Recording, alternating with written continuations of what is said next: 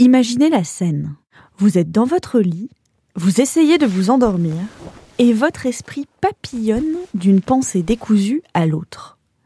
La semaine prochaine, c'est l'anniversaire de votre grand-mère. Ça va être trop bien de fêter ses 90 ans en famille. Ah merde, faut aussi que j'achète des haricots rouges. Euh, Bon, et là, entre les courses et votre grand-mère, dans votre cinéma intérieur, jaillit un souvenir.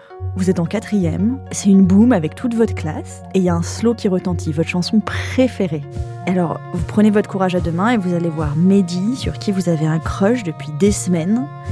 Et euh, toute gênée, vous lui demandez s'il veut bien peut-être danser.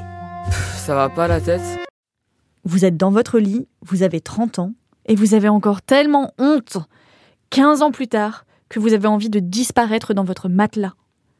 Pourquoi la honte peut-elle revenir après tant d'années au creux de vos draps? Comment la joie vous procure-t-elle cette sérénité si enviable? D'où vient cette colère qui vous ravage parfois? Ces vagues qui vous envahissent et que vous essayez de cacher parce qu'on vous a dit que vous étiez trop sensible ou qu'un homme, un vrai, ça pleure pas C'est celle que l'on veut naviguer. Je suis Adélie Pojman-Pontet et une semaine sur deux, je vous présente Émotion, le nouveau podcast de Louis Média. Si vous voulez comprendre pourquoi vous ressentez ce que vous ressentez et d'où viennent les émotions que vous éprouvez, retrouvez-nous à partir du 7 janvier sur toutes les plateformes de podcast.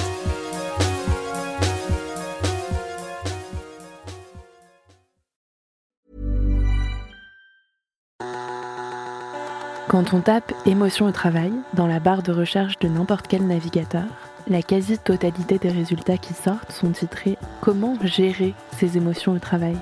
Comme si les émotions étaient quelque chose qu'il fallait contrôler et contenir un maximum au travail, qu'en somme il fallait travailler sur soi.